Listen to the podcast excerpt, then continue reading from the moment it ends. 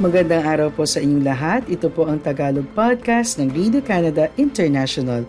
Sa loob ng 10 minuto, ihahatid namin sa inyo ang ulo ng mga balita tungkol sa Canada, sa Pilipinas at sa Filipino-Canadian community. Kaya tutok lang tuwing biyernes, linggo-linggo sa aming podcast. Ako po si Catherine Dona, ang inyong tagapagbalita sa Toronto. Ang ulo ng mga balita ngayong unang linggo ng Hulyo. Filipino artist na dating domestic helper sa Hong Kong sinimula ng bagong buhay sa Canada. Ontario o obligahin ng temporary foreign worker agencies at mga recruiter na maging lisensyado pagsapit ng 2024. Calgary Stampede, ang sikat na summer festival sa Alberta, siguradong dudumugi ng tao. Pearson Airport, magiging tahanan ng unang public hydrogen refueling station sa Ontario. Nakadisplay sa isang art exhibit ang iba't ibang artworks ng 22 artists sa Paleta 35 Annual Art Exhibition sa Toronto. Ang isa sa agaw pansin ay ang watercolor paintings ni Noemi Manguera, isang Filipino temporary foreign worker na hangad ang ipakita sa kanyang likha ang buhay ng mga katutubo sa Pilipinas nabigyan si Manguera ng pagkakataon ng Philippine Artists Group of Canada na mapasama ang lima sa kanyang mga painting sa binuksan na exhibit noong huling linggo ng Hunyo. Sa taon ng art exhibition, apat sa kanyang paintings ang agad nagustuhan at binili sa pagbubukas ng exhibit.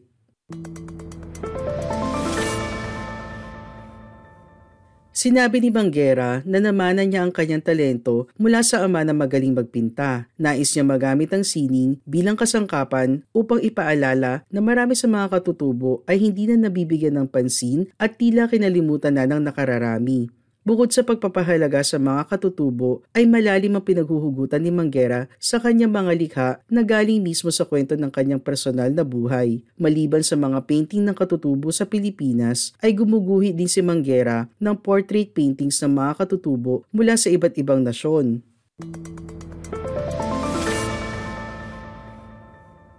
Dating domestic helper at labing anim na taon naghanap buhay si Manggera sa Hong Kong. Habang nasa Hong Kong noon, ay tumulong siya para maitayo ang artist group na Guhit Kulay. Ang grupo ay naging malaking bahagi sa paghubog ng kanyang kakayahan sa pagpipinta. Ang ibang Pilipino na domestic helpers ang kanya nakasama na gaya niya ay may hilig at pagmamahal sa pagpipinta. Kasalukuyang nakabis si Manguera sa Barrie, Ontario at tinatahak niya ang bagong yugto ng kanyang buhay bilang overseas worker at newcomer sa Canada. Nais niya umanong higit na pagbutihin pa ang kanyang talento sa pagpipinta lalo ngayon nakasama niya ang iba pang Filipino-Canadians sa Philippine Artists Group of Canada na nagpaalab sa kanyang interes at higit na nagbigay sa kanya ng lakas ng loob. Ang Paleta 35 ay bahagi ng pagdiriwang ng Filipino Heritage Month at 125th Philippine Independence Day ngayong taon. Makikita sa exhibit ang ipinamalas na galing sa sining ng mga artist na Pilipino sa Canada gamit ang iba't ibang medium. Ipinaabot ni Consul General Angelica Escalona ang pagbati sa Philippine Artists Group of Canada at muling idiniin ang kahalagahan ng sining na maipreserba ang pamanang Pilipino at ang maipabatid ang mga kwento ng Filipino-Canadians. Ang Paleta 35 Annual Art Exhibition ay magtatapos sa July 8. Mag-subscribe sa newsletter ng Radio Canada International. Magtungo lamang sa aming website, ibigay ang inyong email at makakuha ng lingguhang newsletter ng Radio Canada International. Inanunsyo ni Ontario Labor Minister Monty McNaughton noong Miyerkules na oobligahin ng Ontario ang temporary help agencies at mga recruiter ng foreign workers na magkaroon ng lisensya para makapag-operate pagsapit ng January 1, 2024. Ang aksyon ay dumating matapos sabihin ng probinsya na ipinakita ng mga inspeksyon na maraming help agencies ang binabayaran ang temporary foreign workers ng mas mababa sa minimum wage at hindi iginagalang ang kanilang mga karapatan sa trabaho. Unang inanunsyo ang polisiya bilang parte ng Working for Workers Act noong 2021, ngunit ipatutupad ito sa unang pagkakataon sa susunod na taon. Ayon sa gobyerno ng Ontario, noong nakalipas na taon, may humigit kumulang 2,300 temporary help agencies na tumatakbo sa buong probinsya na may 114,000 na empleyado. Noong 2020 hanggang 2021, napag-alaman sa pag-inspeksyon ng Ontario na higit 4 million ang utang sa mahigit 10,000 na empleyado sa mga farm, food processing, storage, warehousing at retirement homes.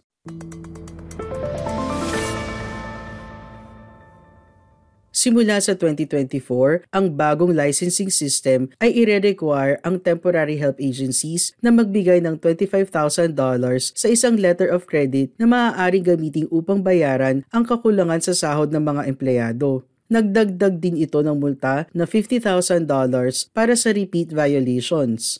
Sinabi rin ng mga opisyal na ang aksyon ay makakatulong siguraduhin ang kaligtasan ng mga manggagawa at labanan ng labor trafficking.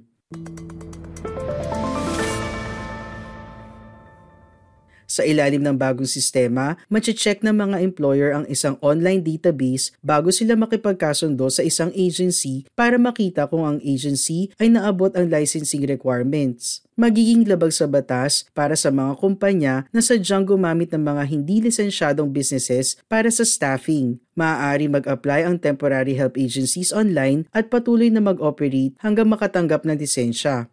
Kung ang kanilang lisensya o ang renewal ng lisensya ay tinanggihan, kailangan nilang itigil ang kanilang operasyon sa loob ng 30 araw. Ang lisensya ay dapat i-renew bawat taon. Para sa iba pang balita, bisitahin ang aming website ici.radio-canada.ca. Ayon sa CEO ng Tourism Calgary, ang 2023 edition ng Calgary Stampede ay inaasahan na magiging malakas. Sinabi ng Calgary Hotel Association na ipinapahiwatig ng projections sa buong syudad ang at least 10-year record para sa hotel occupancy mula noong Mayo. Ayon sa Executive Director na si Sol Zia, maaaring mahirapan mag-book ng hotel ang mga pupunta sa Stampede. Dagdag pa niya, ang record sa hotel occupancy ay maaari pang mag-stretch back sa 20 taon.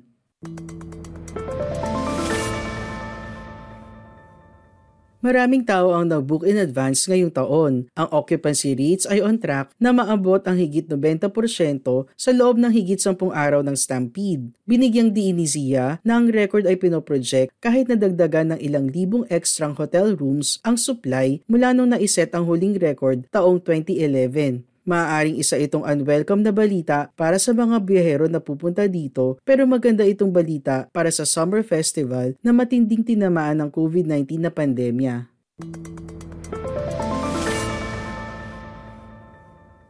Ang Stampede ay nakansela sa unang pagkakataon sa loob ng isang daang taon sa simula ng COVID-19 na pandemya noong 2020. Ang organisasyon ay nalugi ng 26.5 million at tinanggal sa trabaho ang humigit kumulang 90% ng kanilang mga empleyado. Nagbalik ang event sa kalahating kapasidad noong 2021 at nauwi sa pagkalugi na 8.3 million. Nagsimulang bumaligtad ang kapalaran nito noong nakaraang taon nang maranasan ng Stampede ang ikaapat na pinakamalaking attendance sa kasaysayan at ipinost ang positive operating results na umabot ng 13.8 million.